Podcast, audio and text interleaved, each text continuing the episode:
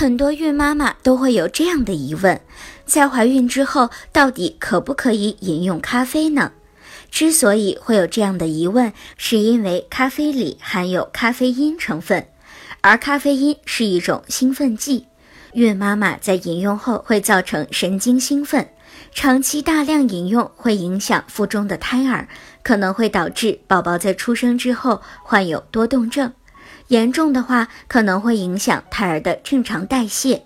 女性在怀孕期间摄取过多的咖啡因，会导致流产。如果每天摄取咖啡因超过两百克，流产的几率就会增加一倍。假如孕妈妈一天喝两杯或者是更多的咖啡，那么流产的风险就比不喝咖啡的孕妈妈足足高出了一倍。当孕妈妈每天喝超过八杯以上的咖啡，那么发生胎儿死亡的危害性就会增大三倍。